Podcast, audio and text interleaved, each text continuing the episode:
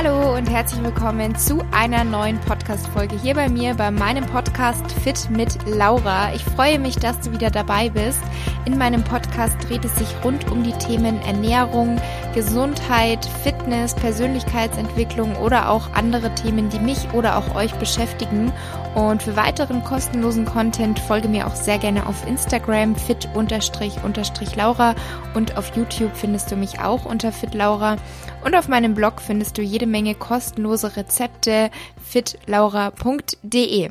In meiner heutigen Podcast-Episode hatte ich wieder einen Gast bei mir und zwar die liebe Julia. Julia ist Hormoncoach und sie selber ist von PCOS, also dem polyzystischen Ovar-Syndrom betroffen.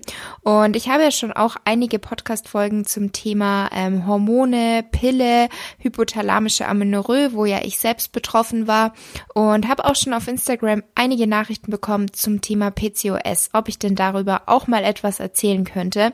Und da dachte ich mir, bietet, bietet es sich doch an, wenn ich da mit Julia einfach mal drüber rede, da sie eben betroffen ist und sich auskennt, weil sie eben aufgrund ihrer eigenen Geschichte zum Hormoncoach, also ihren Weg zum Hormoncoach gefunden hat aber ich möchte jetzt auch gar nicht so viel vorwegnehmen. Julia wird sich auch am Anfang unserer Folge, also unseres Gespräches kurz vorstellen, was sie macht. Und genau, es ist auf jeden Fall ein super spannendes ähm, Gespräch geworden rund um das Thema Hormone und eben PCOS vor allem. Und ich wünsche euch jetzt ganz viel Spaß damit. Hallo liebe Julia, herzlich willkommen in meinem Podcast. Freut mich total, dass du dir die Zeit genommen hast und wir ein zweites Mal sozusagen quatschen. Und zwar heute über deine Geschichte, das PCO-Syndrom oder ausgesprochen das polyzystische Ovar-Syndrom, was ja eine der häufigsten Hormonstörungen bei jungen Frauen ist. Und ich würde sagen, zu Beginn stell dich doch gerne einmal kurz vor, wer bist du, was machst du und was hast du mit dem PCO-Syndrom überhaupt zu tun? Ja, danke dir, Laura. Ich freue mich auch, dass ich bei dir im Podcast bin. ja, ich bin ähm, Julia. Ich bin Hormoncoach, PCS-Coach und ja, unterstütze heute ganz viele Frauen dabei, ihre Hormone natürlich in Balance zu bekommen. Und ich bin dazu gekommen aus eigener Leidensgeschichte heraus, aus eigener Erfahrung heraus. Ich wurde nämlich mit ungefähr Anfang 20 mit dem PCO-Syndrom diagnostiziert und es fing alles an, eigentlich fing es vielleicht schon an, ich bin mir nicht mehr sicher, mit der Pille, die ich so mit 14, 15 verschrieben bekommen habe. Ich habe nämlich damals in der Pubertät ganz, ganz dolle Akne gehabt und irgendwie, ja, wollte man das ja weghaben und irgendwie hat nichts geholfen. Also ich war natürlich erstmal beim Hautarzt und alle möglichen Cremes bekommen und natürlich auch alle möglichen Kosmetika aus dem Drogeriehandel ausprobiert und es hat nichts geholfen.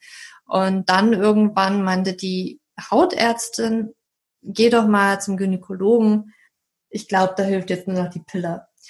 Und da denkt man ja als Jugendlicher auch nicht viel drüber nach. Man will es ja einfach nur weghaben, weil man darunter ja natürlich sehr stark leidet.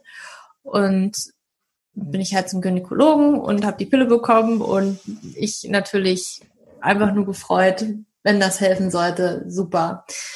Ich weiß aber gar nicht mal mehr, es ist vielleicht besser geworden, aber meine Haut wurde nie komplett gut, aber wahrscheinlich so hingehend, dass ich mich wohler gefühlt habe und dass ich halt gesagt habe, okay, nehme ich erstmal weiter. Allerdings ist mir dann halt immer schon aufgefallen, okay, irgendwie verändert sich halt immer was in meinem Körper. Also ich habe verschiedenste Pillen ausprobiert, weil irgendwas immer in meinem Körper sich verändert hat und das fand ich halt auch nicht geil. Ähm, ich weiß noch mit der allerersten Pille, ich, ich glaube, andere Frauen würden sich eventuell darüber freuen, sind meine Brüste größer geworden und ich mochte das einfach nicht. Es hat einfach nicht zu mir und meinem Körper gepasst. Ich bin halt echt schmal gebaut und ich, ich fand's, ich fand's doof, weil es einfach nicht gepasst hat. Und ähm, dann ja habe ich eine andere bekommen und ich habe ein paar Mal gewechselt, weil irgendwas war halt immer und wahrscheinlich haben auch viele Frauen mit der Pille, dass sich irgendwas im Körper verändert, was man mhm. irgendwie komisch findet, äh, die Haare fallen aus oder sonstiges. Und mit Anfang 20 habe ich dann halt gesagt, ja, kein Bock mehr drauf. Ich, ich will eigentlich gar keine Hormone mehr schlucken und habe es dann einfach abgesetzt Und dann habe ich gewartet und gewartet und gewartet und gewartet. Und dann war über ein halbes Jahr verstrichen und ich habe mir dann doch mal Sorgen gemacht, weil meine Periode halt nicht gekommen ist. Also ich habe auf meine Periode gewartet. Und dann bin ich daraufhin zum Frauenarzt gegangen und meinte, ja, meine Periode kommt nicht und ich habe jetzt eigentlich schon über ein halbes Jahr gewartet und die hat sich nur meine Eierstöcke angeguckt und meinte, oh, das sieht sieht nicht gut aus. Da sind ganz, ganz viele Zysten beziehungsweise Eifolikel, die ähm, da wie so Perlenketten aneinandergereiht in den beiden Eierstöcken vorhanden waren. Und meine Haut wurde auch wieder schlechter. Und sie hat dann noch einen Bluttest gemacht und meinte dann, als ich irgendwann wieder kam, also ja, ihre, ihre Hormonwerte, ihre männlichen Hormone sind erhöht. Sie haben das PCO-Syndrom. Sie müssen jetzt die Pille wieder nehmen. Und die wollte ich halt nicht wieder nehmen. Und ich meinte, na ja, eigentlich habe ich sie ja abgesetzt, weil ich keine Lust mehr drauf hatte. Und sie meinte dann, na gut, dann schicke ich dich jetzt mal zum Endokrinologen und mach dann mal einen Blutzucker oder einen Insulin-Blutzuckertest und wir gucken mal, ob es irgendwie darüber gehen könnte. Dann habe ich also diesen oralen Glukosetoleranztest gemacht.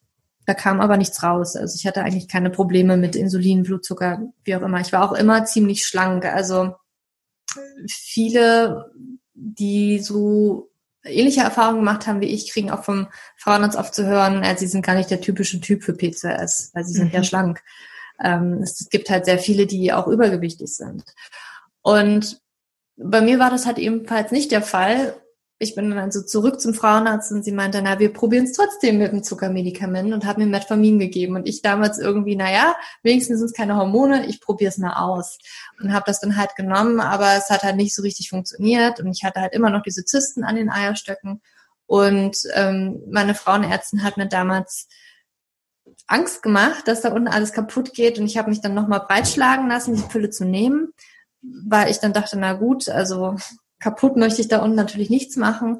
Und habe es dann auch nochmal für ein wenig genommen, die Pille, habe dann aber angefangen zu recherchieren, was ich da machen könnte, weil für mich war das einfach keine Option. Und für mich war damals auch schon so stark dieser Impuls da, das kann einfach nicht wahr sein, dass die Natur das so eingerichtet hat, dass ich jetzt dastehe mit PCOS und dass ich, das hat mir die Frauenärztin damals auch gesagt, wahrscheinlich echt Schwierigkeiten haben werde, schwanger zu werden. Und das war für mich irgendwie alles total unlogisch. Das hat keinen Sinn ergeben. Und ja, meine Recherchen, vor allen Dingen im englischsprachigen Raum, haben mich dann immer mehr darauf gebracht, man kann da was tun.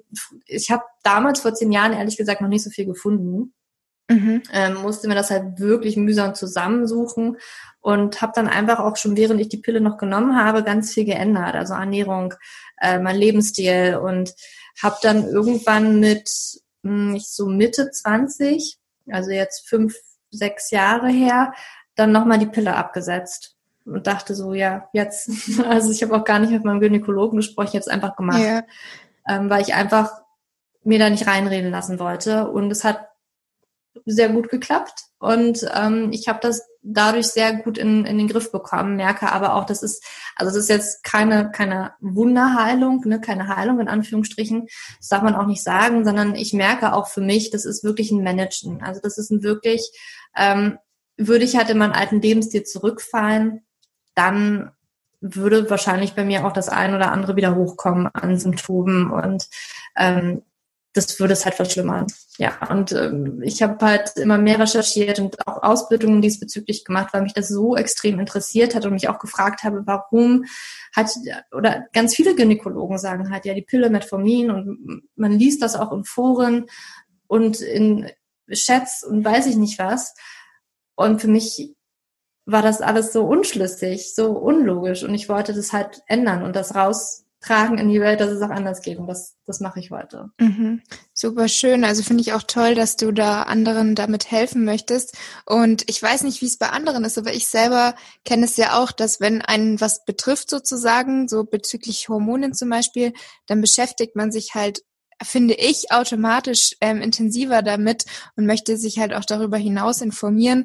Und was ich halt weiß ich nicht, wie ich es ausdrücken soll, super schade finde, ist halt, dass tatsächlich Ärzte sehr, sehr schnell zum Thema Pille wieder zurückgreifen. Also, mhm. dass gar nicht großartig gefragt wird oder untersucht wird, was ist denn so die Ursache und dass man eben immer nur die Symptome bekämpft, weil eben genauso wie bei mir jetzt zum Beispiel mit hypothalamische Amenorrhoe oder bei dir PCOS, oftmals werden immer nur die Symptome bekämpft und man hinterfragt gar nicht, was ist denn überhaupt die Ursache für jemanden? Ist es vielleicht mhm. der Sport? Ist es der Stress?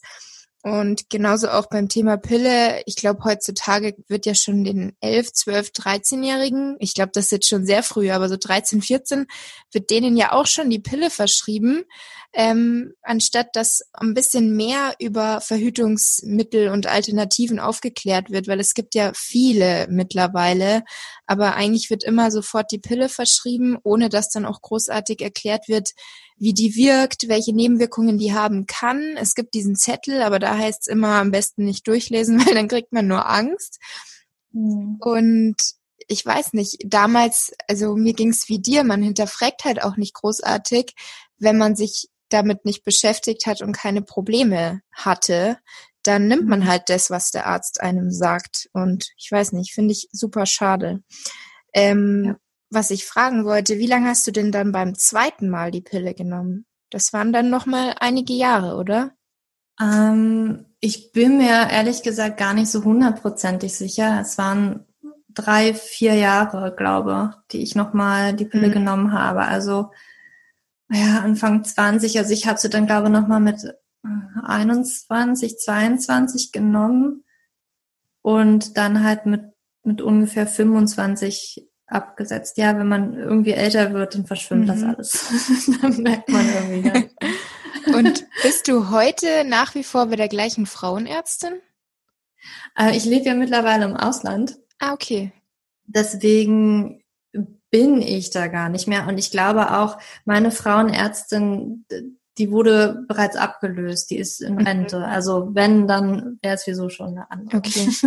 Also, weil ich glaube, weil bei mir war es so, dass ich eben auch die Pille abgesetzt habe und dann bin ich zu meiner Frauenärztin und habe gesagt, ich möchte halt was anderes ohne Hormone und da wurde mir halt die Hormonspirale angedreht und dann habe ich mir gedacht, okay, ich habe doch eigentlich gesagt, ich will keine Hormone und dann habe ich halt direkt wirklich den Frauenarzt gewechselt. Bin dann zu einem anderen, der hat dann gesagt, Pille wäre das perfekte Verhütungsmittel für mich. Bin ich auch direkt wieder gegangen. Also es war ein langer Weg, aber letztendlich habe ich dann wirklich einen guten Frauenarzt gefunden, ähm, der halt nicht so war, so sofort Pille, sondern der hat mir wirklich sämtliche Alternativen vorgestellt. Ich bin hingegangen und wollte die Kupferkette und hat mich trotzdem nochmal über ein paar andere auch aufgeklärt und so voll offen, einfach wie die wirken. Mhm. Und das hat mir gefallen. Und deswegen glaube ich, lohnt sich auch oft, da einfach mal zu wechseln und sich die Zeit zu nehmen, jemand anderen, dem man halt wirklich vertraut, wo man sagt, okay, mhm der will jetzt nicht nur das eine mir verschreiben,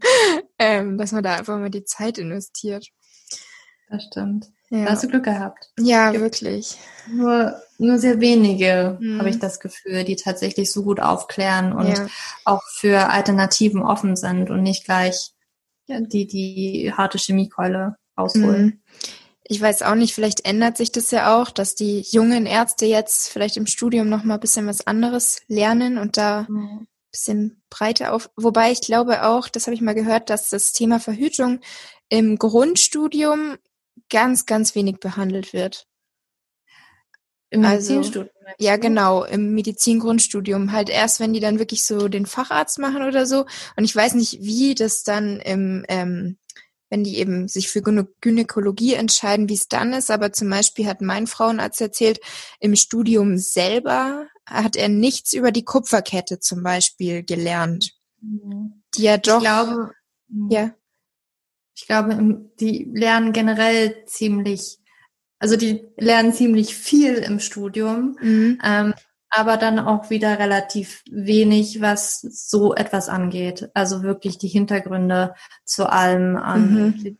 und wie, wie das wirkt. Also ich glaube, ich meine, ich bin mir nicht hundertprozentig sicher, ne, wie, wie das Gesundheitssystem und das auch mit der Pharma, wie das alles ähm, tatsächlich so verwoben ist und wie das funktioniert, das weiß ich gar nicht hundertprozentig, aber ähm, ich meine, in, in Filmen in Amerika, ne, das kann in Deutschland nochmal komplett anders sein, aber es kommen ja auch viele Vertreter eventuell, die dann die verschiedensten Pillen ähm, vorstellen und, mhm. ne, und ich weiß auch damals hat die Frauenärztin ähm, mir auch was in die Hand gedrückt. Oh, hier ist die neueste Pille und das, das war noch, also ich habe das von ihr bekommen, gar nicht in der Apotheke, weil sie diesen Tester hatte. Ja, also da kommen Vertreter auch und stellen das vor und die geben das halt weiter. Und ähm, die geben ja auch praktisch dann immer, die haben, also nur das, was ich jetzt hören sagen, ne, die geben ja auch im System dann irgendwie ein, Nebenwirkungen sind aufgetreten und das wird ja dann auch an einer Stelle, glaube mhm. gesammelt, ne? Und das macht vielleicht auch nicht jeder und das ist vielleicht auch nicht so gerade gut ausgetüftet, dieses System, aber das sind jetzt auch viele Vermutungen, also ich will da jetzt gar nicht ja, so sehr. Man weiß es letztendlich nicht. Ja. ja. Ähm, vielleicht mal für alle Zuhörerinnen, also ich denke mal, dass viele, die das jetzt hier hören, vielleicht auch betroffen sind, aber vielleicht noch mal kurz, was ist überhaupt genau PCOS und wie wird das dann diagnostiziert? Du hattest ja schon gesagt, dass bei dir eben mehrere ähm, Zysten festgestellt wurden und männliche Hormone, aber kannst mhm. du da vielleicht noch bisschen was zu sagen? Mhm. Ja, also das ist praktisch, also dieses Syndrom, das umschreibt immer so, okay, es gibt halt irgendwie so ganz viele Symptome und die werden jetzt mal zusammengefasst zu diesem Syndrom. Und was erstmal immer ganz typisch ist, ist vor allen Dingen so ein Ausbleiben der Periode. Ne, es ist, also erstmal ist es eine Hormonstörung, ne? Mhm. So, und typisch dabei ist, dass meistens die Periode ausbleibt oder auch ganz viele Frauen die Periode in ganz, ganz langen Abständen bekommen. Also theoretisch sind sie immer länger als 35 Tage und meistens sogar ziemlich, also viel länger als 35 Tage, ne? Die warten teilweise äh, 60 Tage, 100 Tage darauf, dass die Periode mal wieder kommt. Und was da halt schief läuft, ist einfach, dass genau zu viele männliche Hormone in einem Frauenkörper produziert werden. Also männliche Hormone sind auch bei uns Frauen völlig normal und die brauchen wir auch. Die sind auch wichtig für die Muskeln zum Beispiel, für die Libido und so weiter und so fort. Aber wenn das natürlich überhand nimmt, dann ist es nicht so gut im weiblichen Körper. Und ähm, ich, ich mache das jetzt mal so ein bisschen verwoben mit der Diagnose. Ähm, meistens geht dann halt die Frau dahin, okay, ich kriege meine Periode nicht und eigentlich möchte ich vielleicht sogar schwanger werden und das funktioniert halt irgendwie alles nicht. Dann würde halt der Arzt gucken, Ultraschall, und das ist nämlich ganz prägnant fürs ähm, PCO-Syndrom, sind diese, diese Zysten, was im Prinzip diese Eifollikel in den Eierstöcken darstellt. Also es sind gar keine Zysten per se, die, die man sich so als Zyste vorstellt. Also eine Zyste ist immer so ein, so ein Flüssigkeit gefüllter Hohlraum, der auch wachsen kann. Und diese Zysten, die wir hier meinen, sind eigentlich diese Eifollikel, die wieso jeden Monat heranreifen. Also jeden Monat hereifen ja in einem gesunden Zyklus diese Eifollikel heran und eine davon, die wird besonders groß und die springt dann, was wir dann den Eisprung nennen. Und die anderen würden sich zurückbilden. Weil das jetzt aber bei diesem PCO-Syndrom alles so ein bisschen schief läuft, weil diese ganze Hormon Hormonkette, Kommunikationskette, Hirn, Gehirn und Eierstöcke nicht mehr so richtig funktioniert, kommen auch irgendwie die Signale nicht richtig an. Und das bedeutet meistens, dass halt diese, diese Eifollikel so ein, so ein Stück weit wachsen, aber keins richtig sich herausbildet, sodass das Ei springen kann und die bilden sich auch die nicht zurück, sondern die bleiben da und es werden halt immer neue produziert und dann sieht man halt diese Perlenkette mhm. auf, dem, auf dem Ultraschall sozusagen. Das ist aber nicht nur fürs PCO-Syndrom sehr prägnant, sondern auch zum Beispiel das, was du hattest, hypothalamische Amenorrhoe. Da kann man das durchaus auch sehen. Ne? Das ist immer so ein Zeichen, okay, es hat halt kein Eisprung stattgefunden und es gibt irgendwie ein Problem. Es kommt irgendwie zu einer Stockung ja? Mhm. in, in den Eierstöcken. Und dann genau, wie wir schon angedeutet haben, dann muss aber auch noch in der Diagnose sich unbedingt das Blutbild angeguckt werden, weil wir haben ja jetzt schon festgestellt, ne, zwischen PCOS und hypothalamischer Amenorrhoe gibt's halt diese diese Gemeinsamkeiten von Zysten und ausbleibender Periode. Und dann würde man sich das Blutbild angucken und gucken, was ist denn da eigentlich los. Und bei PCOS ist es halt so, da würde man sehen, dass die männlichen Hormone oder ein männliches Hormon erhöht sind. Und das kann zum Beispiel Testosteron sein, das kann aber auch DHEAS sein. Androstendion ist auch noch so ein Hormon. Und meistens ist auch bei den Frauen ähm, das LH, das luteinisierende Hormon, ist auch erhöht. Und das würde diesen das würde erst so diese Diagnose finalisieren, sage ich mal. Aber auch da müsste man noch andere Dinge ausschließen. Ja, es kann, es kann noch andere Dinge dazu führen, dass männliche Hormone erhöht sind, wie zum Beispiel ähm, das androgenitale Syndrom. Das ist eine, ist eine Erb vererbte Stoffwechselstörung. Ja, das, das, muss man sich auch angucken oder dass man sich die Schilddrüse anguckt. Also es ist nicht immer nur ganz einfach, ähm, okay, jetzt sind die männlichen Hormone erhöht, das ist PCOS, sondern wir müssen uns andere Dinge auch angucken, die auch zu erhöhten männlichen Hormonen führen können. Und ähm, genau, dadurch, dass männliche Hormone erhöht sind, merken das auch viele Frauen durch Symptome, wie zum Beispiel, ähm, dass die Haare ausfallen, wie es, also man nennt das ich sag mal, dieses, dieses männertypische Muster. Ne? Wenn sie älter werden, die Männer, dann verlieren sie eher so ähm, oben auf dem Kopf die Haare und an den Seiten bleiben sie. Das können zum Beispiel viele Frauen feststellen oder Hirsutismus, das ist so ein ähm, männertypischer Haarwuchs, zum Beispiel am Kinn, auf der Brust, ähm, Bauch, sowas, ne, dass wir da einen verstärkten mhm. Haarwuchs haben. Ähm, Akne kann, muss aber nicht ähm, ein Symptom sein. Also alles ist immer ein kann, muss aber nicht. Das ist bei jeder Frau tatsächlich anders. Ähm, viele sind auch oder neigen zum Übergewicht, haben eine Insulinresistenz. Also da kommen noch so ein paar Dinge mit, mit dazu, ganz häufig. Mhm. Und das, was du auch gesagt hattest, dass man eben einige Tests machen müsste eigentlich, um es wirklich festzustellen, ist auch der Grund dafür, dass es häufig zu Fehldiagnosen kommt, oder? Genau, also es gibt, glaube eine ganze Bandbreite, warum es zu Fehldiagnosen kommen kann. Und das ist tatsächlich einmal, dass eine Frau die Pille absetzt und es einfach eine Weile dauert, bis sich der ganze Körper da wieder eingependelt hat, weil die Pille mhm. ja doch einen ziemlich großen Eingriff in den Körper bedeutet. Jetzt wurde ganz kurz meine Tür hier zugemacht, die war. Die angehört wie eine Schreibmaschine. ich hoffe, du kannst das rausschneiden. ähm,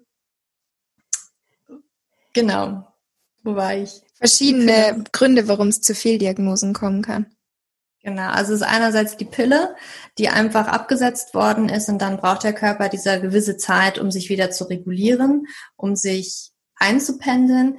Jede Frau reagiert halt anders auf auf eine Pille, ja. Und jede Pille ist ja auch nochmal anders in ihrer Zusammensetzung und jede Frau kann dann wieder auf diese Zusammensetzung anders reagieren, ja.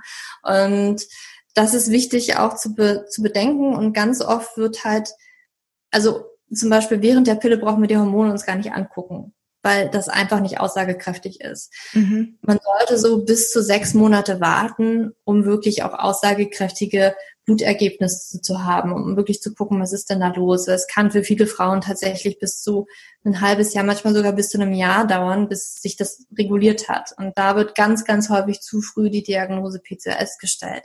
Dann aber auch ne, die Diagnose PCOS wird gerne gestellt, obwohl eine Frau die hypothalamische Amenorrhoe hat. Ja, ähm, oder da wird nicht nochmal genauer nachgeguckt, vielleicht Prolaktin sich angeguckt, die Schilddrüse angeguckt, dieses ähm, AGS, also dieses androgenitale Syndrom, das wird sich alles nicht angeguckt teilweise. Und manchmal, also der Frauenarzt macht, macht schon so grundlegend die Untersuchungen. Häufig muss man dazu aber auch zum Endokrinologen gehen, was ein Facharzt für Hormone ist, der sich dann ein bisschen vielleicht auch genauer oder spezieller auskennt und vielleicht auch bessere Untersuchungen machen kann. Ja. Und wie war es jetzt bei dir? Weil du hattest ja vor deiner ersten Pilleneinnahme ähm, Akne und denkst du, dass du da schon PCOS hattest oder wurde es dann bei dir durch die Pille ausgelöst? Oder weiß man das vielleicht manchmal auch gar nicht? Ich glaube, in vielen Fällen weiß man das nicht immer so hundertprozentig. Ich sage heute zum Beispiel, die Akne, die ich früher hatte, das muss gar nicht das PCOS gewesen sein. Also ich weiß auch zum Beispiel gar nicht mehr richtig, ne, viele wissen das wirklich auch nicht, ähm, war meine Periode da eigentlich regelmäßig, war sie unregelmäßig. In ganz vielen Fällen ist sie eh während der Pubertät nicht wirklich regelmäßig.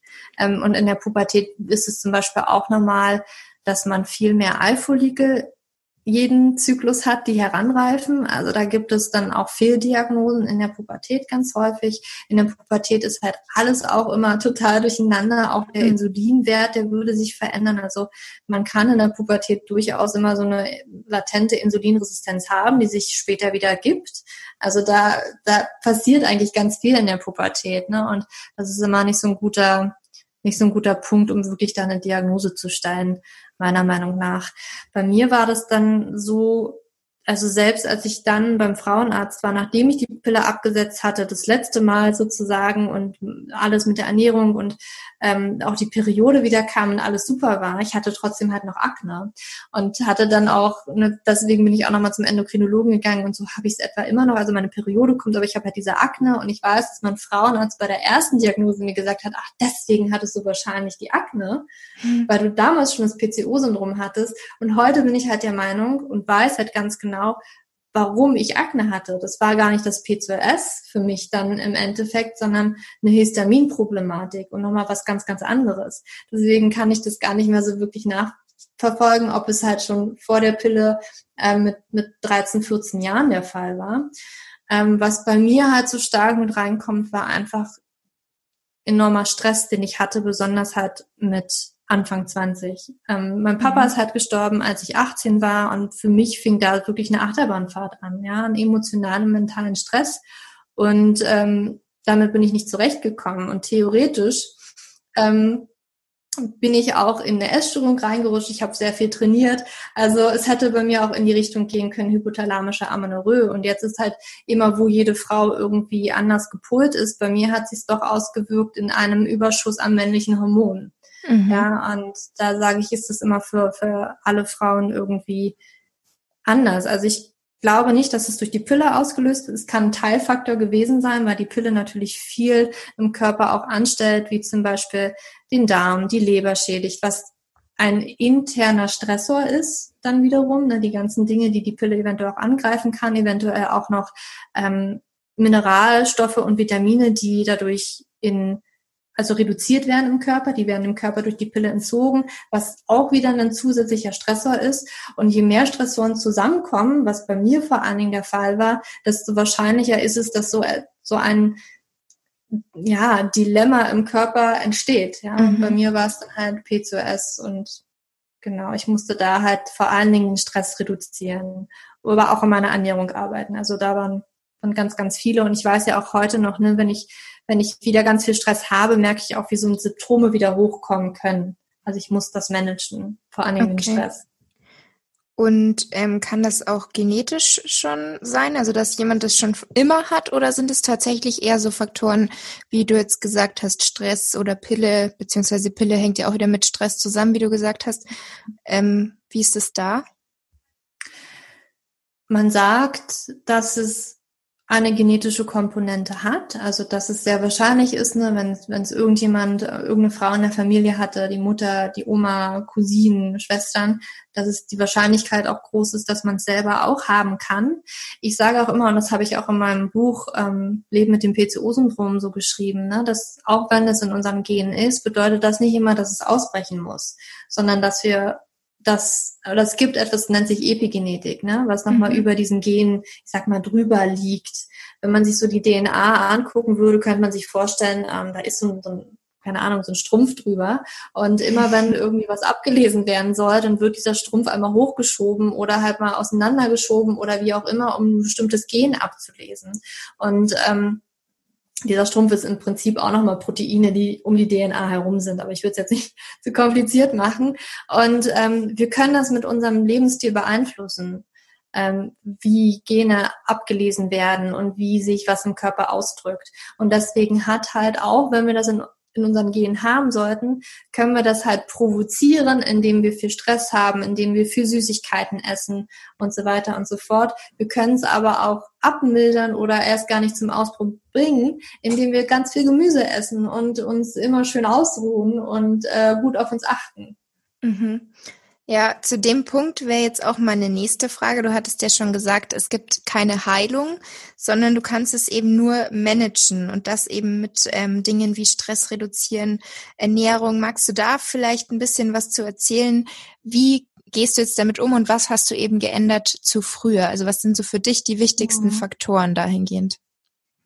Ja, vielleicht gehe ich davor noch mal kurz ein, dass es halt unterschiedliche PCOS-Typen gibt, ne? Und mhm. dass es für jede Frau wirklich was ganz, ganz anderes bedeuten kann. Ähm, und dass jede Frau vielleicht so eine andere Stellschraube oder so einen anderen, ich sag mal in Anführungsstrichen, Schwachpunkt hat, ja, wo man vielleicht als ehestes dran arbeiten ähm, dürfte, wobei es auch immer Mischtypen gibt oder beziehungsweise dann immer nicht gesagt ist, okay, die eine muss jetzt nur Stress gucken und die andere darf Stress außen vor lassen. Das ist meistens nicht der Fall, sondern äh, man muss halt bei allem irgendwie bei jedem Typen immer gucken.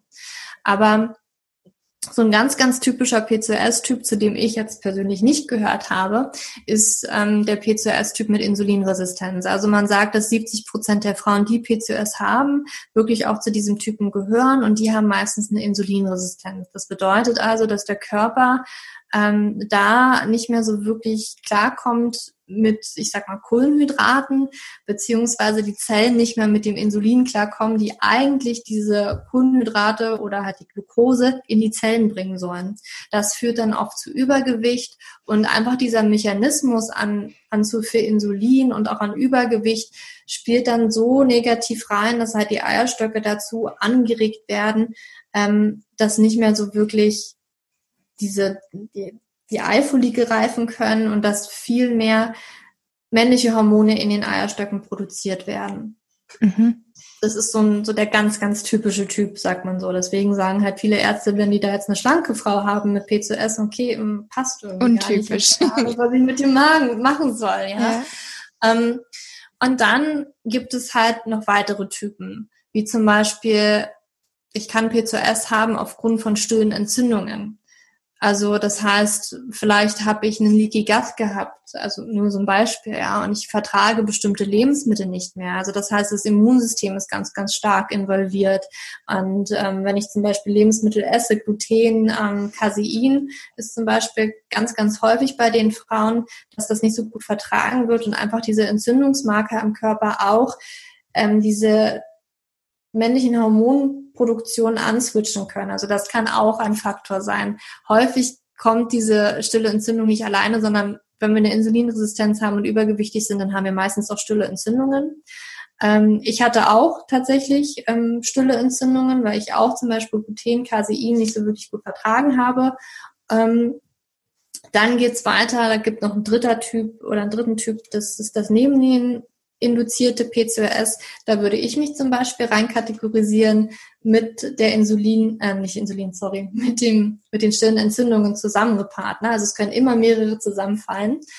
Und das ist nämlich so, wir denken halt immer bei Hormonproduktion, klar, das sind die Eierstöcke. Vor allen Dingen auch jetzt, wenn wir an Geschlechtshormone denken. Es ist aber so, dass Geschlechtshormone auch in den Nebennieren produziert werden und auch Testosteron, DHERS und so weiter. Und nun ist es bei einigen Frauen so, immer wenn sie Stress haben und diese Stressachse aktiviert wird, ja, vom Gehirn an die Nebennieren, dann kann es halt sein, dass ähm, nicht nur Cortisol, was unser Stresshormon ist, erhöht wird, sondern auch männliche Hormone. Es kommt, es sind immer verschiedene Enzyme involviert, die ein Hormon äh, ins andere umbauen und vor allen Dingen die Steroidhormone, zu dem Cortisol und die Geschlechtshormone zählen, die die werden aus einem einzigen Hormon und das ist Cholesterin produziert, ja. Und das ist so eine ganze Kaskade an Umbauprozessen, dass aus Cholesterin dann irgendwann Cortisol produziert wird oder halt, ne, je nachdem, wie jetzt die Enzymlage ist in unserem Körper, dann können auch männliche Hormone produziert werden. Also je nachdem, wie das in unserem Körper da so auch vielleicht genetisch vorprogrammiert ist, kann äh, das Cholesterin einmal den Zweig Cortisol oder den Zweig Geschlechtshormone ansteuern. Mhm. Und da kann es halt bei vielen Frauen tatsächlich der Fall sein, dass über die Stressachse vermehrte männliche Hormone produziert werden. Und das merkt man meistens, wenn im Blutbild das Hormon DHERS erhöht ist, weil DHERS ist tatsächlich ein Hormon oder ein männliches Geschlechtshormon, was zu 100 Prozent, sagt man, in den Nebennieren produziert wird. Testosteron zum Beispiel wird ähm, auch in den Eierstöcken produziert. Ja, das hält sich so ein bisschen die Waage. Ähm, und DHRS ist zum Beispiel jetzt dieses Hormon, was man dann ganz, ganz stark zu den Nebennieren zählen kann. Und dann gibt es aber auch noch das Post-Pill-PCOS, was wir ja schon angesprochen ja. haben, ne? dass man einfach manchmal eine Zeit braucht, bis sich der Körper einpendelt und ähm, dann hat sie vielleicht die Sache schon nach einem halben Jahr wieder. Und jetzt war ja deine Frage, was ich gemacht habe. Mhm. Kann ich kurz ähm, noch eine Zwischenfrage stellen? Ja. Wenn man jetzt das Post-Pill hat, kann man das dann sozusagen heilen oder ist es immer so, wenn man einmal PCOS hat, dann hat man es wirklich für immer? Mm, das ist schon, ich sag mal, mehr in Richtung Heilung, mhm. wo ich mich mit dem Wort ähm, ein bisschen zurückhalte. Ja. Aber das ist dann natürlich so, dass es einfach so eine Übergangsphase. Also der Körper ist, ist da einfach aus dem Gleichgewicht. Ja, eventuell okay. müssen auch die die ähm, Xenoöstrogene, also diese künstlichen Hormone, ausgeschieden werden und hat sich der Körper dann wieder ganz gut reguliert. Also ähm, da ist dann die Wahrscheinlichkeit groß, dass man es einfach nicht mehr hat mhm. und ja, aber weiterhin gesund leben sollte. Das ist wieso immer ja. das A und O. Aber vielleicht nicht so krass ähm, auf Stress reagiert oder so krass darauf reagiert, wenn ich jetzt doch mal einen Donut esse oder so wie, wie bei einer Insulinresistenz, wenn ich, wenn ich Typ 1 bin. Mhm. Okay. Genau. Und ja, je nachdem, was man für ein Typ ist, dann ähm, würde man halt verschiedene Strategien jetzt, sage mal, auffahren. Dadurch, dass ich, also ich habe das auch alles ausprobiert und auch deswegen festgestellt, dass halt irgendwie, es ist so ein, viele Ärzte sagen das auch und es sind auch so, so ein ganz, ganz simpler Ratschlag, der gerne gegeben wird bei PCOS und das ist Low Carb zu essen. Und das mag für Frauen, die eine Insulinresistenz haben, vielleicht ganz gut. Ja, obwohl man da auch nicht immer unbedingt Low Carb geben muss, sondern einfach manchmal Lower Carb oder die, die Qualität der Kohlenhydrate ändern. Ja, es macht ja einen Unterschied, ob ich mir jetzt eine Süßkartoffel reinschiebe oder halt einen Kuchen. Ja. ja ähm, das macht halt einen Riesenunterschied. Ich bin jetzt aber auch durch diese Selbstexperimente darauf gekommen, dass zum Beispiel Low Carb für mich absolut das Schlechteste war, was ich machen konnte. Mhm. Ich hatte ja schon sehr viel Stress, ähm, dadurch, dass in meinem Leben so einiges passiert ist. Ne? Also es gab dann danach, also nachdem mein Papa gestorben ist, noch einige andere Todesfälle. Also ich hatte da sehr viel zu verarbeiten und ich konnte mit diesen Emotionen nicht umgehen. Ich habe dann angefangen, halt sehr viel zu trainieren und um mich auch ein bisschen sehr aufs Essen zu fokussieren. Äh, das war für mich halt alles so ein, so ein Thema und es kreierte noch mehr Stress. Und dann fing ich halt an, okay, ich habe jetzt gelesen, ich muss jetzt Low Carb essen. Und damit habe ich es wahrscheinlich alles nur noch schlimmer gemacht und ähm, bin dann auch später einfach in meiner Recherche darauf gestoßen, dass besonders Frauen, die halt viel Stress haben und die mit den Nebennierenprobleme haben, das auf keinen Fall machen sollten. Ja, da sind Kohlenhydrate wirklich das beste Mittel, um den Stress auch im Körper wieder zu reduzieren. Ja, und das, da basiert auch mein Buch so ein bisschen drauf, dass man für sich halt die Kohlenhydrattoleranz findet und auch in verschiedenen Typen das angepasst ist. Weil für mich war das wichtig, dass ich regelmäßig zu jeder Mahlzeit Kohlenhydrate esse und das nicht auslasse, ja. Ähm, und das musste ich für mich aber erstmal herausfinden und für mich selber wieder so ein bisschen dieses Gefühl bekommen, okay, was braucht denn mein Körper da überhaupt? Ja, wann fühlt er sich dann wohl und wann fühlt er sich gesättigt? Wann hatte ich zu wenig? Wann hatte ich zu viel? Und das war für mich ganz wichtig. Für mich war aber auch wichtig, ähm, dass ich viel mehr Gemüse esse, damit einfach die körpereigene Entgiftung, das ist generell für jeden PCOS-Typen ganz, ganz wichtig, dass mein Körper einfach besser entgiften kann. Mhm. Ja, also dadurch, dass ich mehr Gemüse esse, hat natürlich schon mal die Verdauung einen ganz, ganz großen Vorteil und man kann halt besser auf Toilette gehen. Ich war, ich sage jetzt mal so eine chronische, chronische verstopfte Person und auch Kind, ja, also auch in der Kindheit, äh, da weiß ich schon, da hat meine Entgiftung einfach nicht so gut funktioniert. Und ich habe als Kind, ich war halt als, ich war immer ziemlich ich war untergewichtig. Ne? Ich habe mir nie eine Platte machen müssen, was ich esse und deswegen durfte ich auch immer alles essen, mm. weil ich habe ja nicht zugenommen und deswegen gab es mir als Kind auch eine Teller zum Armut und so weiter und ich habe halt recht wenig Gemüse gegessen. Man hat damals noch sehr viel in Kalorien gedacht. Das ist heute glaube ich ein bisschen anders und ähm, Eltern wissen heute auch, wie wichtig das ist, ne? selbst wenn sie schlank ist, die Tochter, ja. dass man da vielleicht nicht unbedingt dann ganz viel Zucker gibt. Ne? Deshalb war früher anders in meiner Kindheit, in den 90ern. Da hat man halt gesagt, okay, die ist schlank, die ist auch zu schlank. Ne? Ich kann auch, essen, was sie will. ja, genau. Und das war, ist halt für die, ich sag mal, die, die gesundheitliche Balance im Körper nie gut, wenn man mhm. einfach nicht Gemüse und Obst isst, sondern viel Zucker. Und das musste ich halt lernen, ne? Einfach mehr frisches Essen, nicht so viel verarbeitetes Essen, einfach damit die körpereigene Entgiftung auch sich verbessert. Und damit wurde auch meine Haut zum Beispiel schon ein bisschen besser. Einfach die Entgiftung funktionierte besser. Dann kam bei mir aber noch mit dazu, dass ich halt auch diese diese Entzündungen hatte. Ne? Also meine Akne kam halt sehr stark durch Entzündungen auch ähm, und eventuell auch diese Zyklusunregelmäßigkeiten. Also bei mir war das auch so, ich hatte beim letzten das letzte Mal die Pille abgesetzt und der Zyklus, der war zwar da und da habe ich mich schon super drüber gefreut, weil er war vorher überhaupt nicht präsent aber er war halt noch relativ lang. Ne? Es dümpelte so um die 35 Tage rum. Manchmal habe ich sie getroffen, manchmal aber noch nicht. Und für mich waren das dann nochmal so ein paar Jahre von Experimentieren. Was brauchte mein Körper und was braucht er nicht? Und da waren tatsächlich die stillen Entzündungen auch ganz groß, dass ich festgestellt habe, okay, Gluten und Milchprodukte vertrage ich nicht. Lasse ich das weg? Ähm, merke ich das zum Beispiel ganz, ganz stark an meiner Haut. Und das wiederum bedeutet auch, dass der Körper weniger Stress auch vom Inneren tatsächlich erfährt oder mhm. dadurch, dass ich, was ich gegessen habe. Das war für mich auch nochmal ganz, ganz wichtig. Ähm, ich hatte dann tatsächlich auch ähm, mich in der Nebennierenschwäche auch nochmal reinge, reinge, ich sag jetzt mal, trainiert und gegessen, dadurch, dass ich das halt dann auch irgendwann übertrieben hatte, ne, mit Low Carb und zu viel Training. Ähm, und bei mir das ja alles über die Stressachse lief, ne, dass ganz viel Stress in meinem Körper produziert wird, wo dann die Nebennieren auch irgendwann gesagt haben, ja, sorry, jetzt können wir gar nicht mehr. Ähm, das war dann bei mir auch noch der Fall und das wurde dann aber auch alles besser, je mehr ich da wirklich reingehört habe. Ich habe ich hab auch angefangen weniger, ich musste weniger trainieren, ich musste auch mit dem Training komplett aufhören. Das ist dann so ähnlich wie in der hypothalamischen Amenorrhoe, ähm, um weniger Stress in meinem Körper zu kreieren. Ähm, ich habe ganz viel Yin-Yoga gemacht, ähm, Meditation angefangen und das sind so praktisch diese, diese Dinge, die mir geholfen haben, aber auch bei jedem anderen Typ sehr hilfreich sind. Mhm. Das war jetzt sehr viel. Ich Aber finde ich, finde ich super. Sehr, sehr spannend und ich glaube, viele hilfreiche Tipps.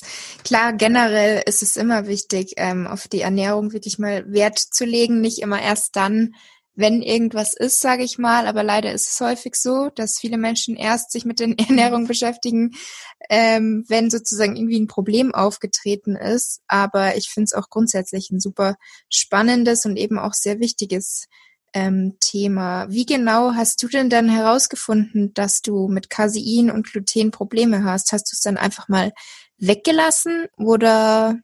Mhm. Ja, ich habe den Selbsttest gemacht praktisch. Ich habe es einfach mal weggelassen für 30 Tage. Ich habe so eine 30-Tage-Challenge gemacht. Mhm. Also beides gleichzeitig, oder? Ich habe beides gemacht, ja. Mhm.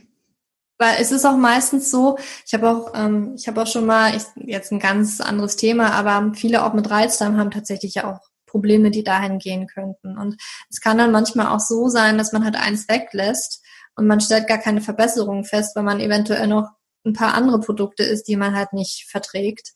Und ich habe es halt beides gemacht. Und das hat sich schon echt positiv ausgewirkt, weil wir das ja heutzutage sehr viel essen und das war auch in meiner Ernährung sehr präsent. Und deswegen hat es dann, als ich beides weggelassen habe, auch einen schon sehr starken Effekt gehabt, den ich auch sehr stark gespürt habe. Und ich merke das auch immer wieder, und ich kriege auch immer das Feedback von ähm, Frauen mit Insulinresistenz und Übergewicht und PCOS tatsächlich, ähm, dass die auch, also ich habe ja schon so vieles probiert, ich habe aber nie abgenommen. Also ich hatte ja schon Lower Carb gegessen oder so. Und erst, wenn sie halt bestimmte Lebensmittel weglassen, die sie nicht vertragen, und das ist ganz, ganz häufig Gluten und Casein, dann auf einmal funktioniert das. Weil wenn unser Körper gestresst ist und diese stillen Entzündungen hat, dann hält er auch an an Fett fest, ja, dann lässt er das nicht gerne los, weil dann, dann möchte er das behalten, weil er gestresst ist. Mhm. Und ähm, genau, ich habe den Selbsttest gemacht. Ich habe dann auch später nochmal ähm, so ein IgG-Test gemacht, den nennt sich, den kriegt man immer online bei, bei so Anbietern wie Sarah Screen zum Beispiel. Dann, den kann man sich nach Hause bestellen und da kann man auch diese ähm, Lebensmittelreaktionstest heißt der. Und dann kann man so ein bisschen Blut einschicken sozusagen aus der aus dem Finger. Mhm. Und dann wird geguckt, ob es, ob es Antikörper gibt. Und da wurde tatsächlich auch dann festgestellt, ich habe diese Antikörper und ich hatte tatsächlich auch noch ein paar andere Lebensmittel, wie zum Beispiel Ei. Ähm, ich habe immer so das Gefühl gehabt, oh, ich glaube Ei, eventuell auch Nüsse, aber ich, ähm, man hat immer so das Gefühl, mh, hm, ich habe mich jetzt schon so sehr eingeschränkt und ich will es gerade nicht ausprobieren, aber das war für mich nochmal ganz, ganz wichtig, das zu machen. Und heute merke ich auch, also das, das bedeutet auch nicht, dass es für immer sein muss, dass man für immer diese Lebensmittel weglassen muss. Mhm. Meistens ist es dann parallel kombiniert mit, du musst deinen Darm aufbauen. Meistens haben diese Frauen dann auch ein Problem mit dem Darm und das habe ich halt ähm, das bin ich angegangen, habe es halt repariert und ich weiß auch heute, dass ich das viel, viel besser toleriere und das auch mal wieder essen kann, ohne dass ich jetzt irgendwelche negativen Auswirkungen auf meinen Körper spüre. Also der Körper kann das sozusagen vergessen. Ne? Allergien zum Beispiel können ja auch besser werden, ja. weil ne, die, die Körper sind halt so ein Gedächtnis vom Körper, aber er kann auch wieder vergessen. Das ist möglich. Ja, ja, Thema Darm finde ich auch super spannend. Ähm, baust du regelmäßig probiotische Lebensmittel ein bei dir? Oder generell, wie sieht so deine ähm, Ernährung aus? Kannst du mal so einen typischen Tag beschreiben? ja, typischer Tag von mir ist meistens, also ich habe eigentlich immer eine Form von Haferflocken zum Frühstück. Ähm, das kann in einem Smoothie sein, wenn ich mal richtig auch Lust habe auf auf eine, ich sag mal, Vitaminbombe mit, mit noch Heidelbeeren und Spinat mit drin. Mhm. Ähm, ich mache dann aber trotzdem immer noch Haferflocken rein oder es ist ein Porridge. Und glutenfreie Haferflocken oder normale? Ähm, mittlerweile ganz normale. Also ich habe früher ein bisschen mehr drauf geachtet. Ähm, aber ich sag mal, Haferflocken an sich sind ja glutenfrei. Bloß wenn sie halt durch die gleichen Maschinen laufen wie zum Beispiel Weizen, dann können sie kontaminiert sein. Ja. Ähm, und deswegen, ja, also ich mittlerweile achte ich da nicht mehr so, so doll drauf, sondern es hat ganz normale. Zum Mittag, ähm, idealerweise würde ich da wahrscheinlich auch sehr viel Grünzeug essen. Es hat sich so ein bisschen eingeschlichen. Ich lebe halt in Norwegen. Ich esse jetzt ganz, also ich habe ein bisschen mehr glutenfreies Brot gegessen mit, mit so Aufstrichen oder Hummus zum Beispiel. Ähm, heute habe ich aber eher Fisch gegessen und Kartoffeln und Gurkensalat. Mhm. Und ja, abends gibt's bei mir eigentlich in der Regel immer warm. Ja, ich bin auch eigentlich eher eine Warmesserin, das tut mir, tut mir sehr gut. Ähm, und da würde ich dann, das ist bei uns immer auch die Hauptmahlzeit so, weil das auch tatsächlich für mich ganz, ganz wichtig ist, weil das Cortisol auch nochmal nach unten bringen kann, besonders am Abend, wenn man da Kohlenhydrate isst. Und da gibt's immer eigentlich eine Form von, weiß ich nicht, Kartoffeln zum Beispiel. Manchmal gibt's Reis und dann gibt's ja, irgendeine Proteinquelle dazu. Ähm, ich, ja, ich, ich esse auch Fleisch, es ist manchmal aber auch vegan, das kommt immer drauf mhm. an. Und dann ganz, ganz, ganz viel Gemüse. Das ist am Abend auf jeden Fall immer dabei. Okay, also super ausgewogen und vielseitig und nicht vegan, vegetarisch, sondern so von allem etwas, oder? Mhm. Genau, ja. Vegan kann ich auch in diesem Haushalt nicht umsetzen. Also mein Freund macht das mit und ähm, ich kann das auch ziemlich, ziemlich gut und lecker zubereiten, aber der freut sich dann auch immer mal wieder auf, auf Fleisch. Also wir haben das immer. Aber ich versuche das im, im Rahmen zu halten oder ich mische das tatsächlich auch. Ne? Wenn ich, wenn ich dann mal ähm, irgendwie was mache, zum Beispiel so eine, so eine Lasagne mit, mit glutenfreien Lasagneplatten oder irgendwie was ähnliches, dann mache ich zum Beispiel immer Hackfleisch, 200 Gramm und dann irgendwie noch Linsen mit dazu. Ne? Ich mhm. versuche das immer zu mischen oder ähm, das nicht zu überladen. Also das klappt ja. ganz gut. Finde ich gut. Coole Herangehensweise. Ja, ich glaube, ich muss das auch mal so in der Art machen, weil ich selber, also ich esse schon auch Fleisch und ähm, versuche aber eben auch, es nicht zu übertreiben und wenn man es kauft, auf die Qualität zu achten und sie halt bald auch mit meinem Freund zusammen. Und gestern habe ich ihn das erste Mal Tempeh probieren lassen, weil das mag ich irgendwie auch ganz gern. Er fand's okay, aber ich glaube, komplett irgendwie auf so Alternativen ihn umzustellen, das würde ich nicht schaffen. Ja, ich glaube, auch Männer und Tofu äh, in diese Richtung so ja. ist vielleicht auch schwierig. Also ich glaube, meinen würde ich auch gar nicht dazu bekommen. Ähm, ich krieg's aber auch in Norwegen ehrlich gesagt gar nicht. Mhm. Also es ist sehr schwierig. Und ja, also das, das ist bei uns, das klappt ganz gut, wenn ich halt Fleisch ein bisschen ja. reduziere und dafür halt irgendwie immer Hülsenfrüchte mit reinbringe. Ja, klingt gut. Dann ähm, bedanke ich mich jetzt auf jeden Fall schon mal für deine Zeit und deine tollen, wertvollen Informationen zu deiner Geschichte und generell zum Thema PCOS und hätte jetzt noch zwei abschließende Fragen. Ähm, die eine haben wir ja schon etwas angesprochen. Was sind so deine Tipps beim Umgang mit Stress? Also was machst du da? Mhm. Für mich ist Meditation ganz, ganz wichtig. Das mache ich eigentlich jeden Morgen und manchmal auch noch abends mit dazu das bringt mich ganz, ähm, also es centert mich einfach, das bringt mich total zu mir und erdet mich. Ähm, der zweite Tipp sind Spaziergänge an der frischen Luft. Mhm. Also ich finde nichts, nichts ist besser, als wirklich mal rauszugehen und dann meistens auch, also wenn ich wirklich ganz gestresst bin, dann lasse ich auch alles zu Hause. Also man ist ja manchmal dazu geneigt, okay, jetzt gehe ich halt für einen Walk raus, aber ich muss dann wenigstens einen Podcast hören. Also irgendwas muss ich ja machen. Und wenn ich dann mich wirklich gestresst fühle, dann sage ich mir, nee, ich lasse mich jetzt mal nicht beschallen, sondern ich gehe wirklich raus ohne alles und versuche mal irgendwie meine Umwelt bewusster wahrzunehmen. Mhm. Okay, ja, super schön. Und wofür bist du dankbar, Julia? Ich bin gerade dankbar, dass ich ähm, mit dir sprechen durfte. Ich bin dankbar für gerade auch die Sonne. Ich finde, wenn man in Norwegen lebt, dann lernt man die Sonne noch mal ein bisschen mehr. Das glaube ich. Und ich freue mich auch gerade so, dass ähm, ja, vielleicht ist es bei euch schon alles schon längst grün. Hier ist das gefühlt erst in den letzten zwei Wochen so wirklich gekommen. Ähm, und wir haben schon Ende Mai. Ja, ja. sehr dankbar. Ja, das glaube ich. Aber siehst du, das sind oft die Kleinigkeiten, die einen glücklich ja. machen. Ja, sehr schön. Darf ich noch fragen, was dich dazu geführt hat, dass du nach Norwegen gezogen bist? Mein Freund ist Norweger. Ah, okay. Und ja, deswegen bin ich hier. Cool. Und gefällt's dir oder vermisst du Deutschland manchmal? Ich vermisse Deutschland schon. Also ich muss auch sagen, jetzt so mit dem Lockdown Mhm. Ähm, wenn man auch nicht mehr raus kann gerade, also gut, jetzt öffnet sich's halt. Aber ich bin doch schon immer relativ viel auch in Berlin gewesen, da wo ich herkomme und habe halt Familie und Freunde besucht und das ging jetzt halt nicht für die letzten drei, vier Monate. Ja.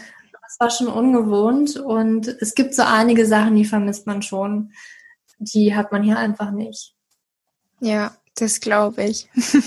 Aber vielleicht ist es ja bald wieder soweit und du darfst wieder kommen. okay, dann Julia, vielen, vielen Dank auf jeden Fall. Hat mich echt gefreut. Und dir. dir. noch einen wunderschönen Tag. Dir auch. Danke. Ciao. so, und fast hätten wir es vergessen. Deswegen habe ich es aber natürlich noch dran gehängt. Liebe Julia, wo können wir dich denn finden? Ja, man kann mich ähm, auf meiner Internetseite finden, juliaschulz.net, Schulz dabei mit LTZ, kleine Besonderheit in diesem sehr deutschen Namen. Oder auch auf, auf Instagram, auch da unter Julia Schulz, aber dann Punkt Coaching, also juliaschulz.coaching. Und ich habe auch einen Podcast, der heißt Feel Fantastic. Man kann mich aber auch neuerdings auf Pinterest finden, da auch Julia Schulz Coaching. Und ja, man findet mich auch im Buchhandel neuerdings. Also ich habe ja ein Buch zum PCO-Syndrom geschrieben, wo ich auch ganz speziell auf die Ernährung eingehe. Das sind, glaube ich, so die Hauptseiten, wo man mich finden kann. Okay, sehr gut. Vielen, vielen Dank.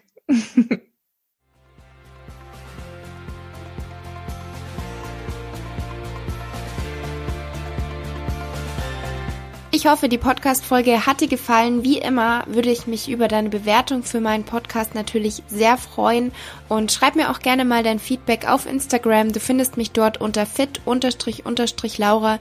Bis zum nächsten Mal, eure Laura.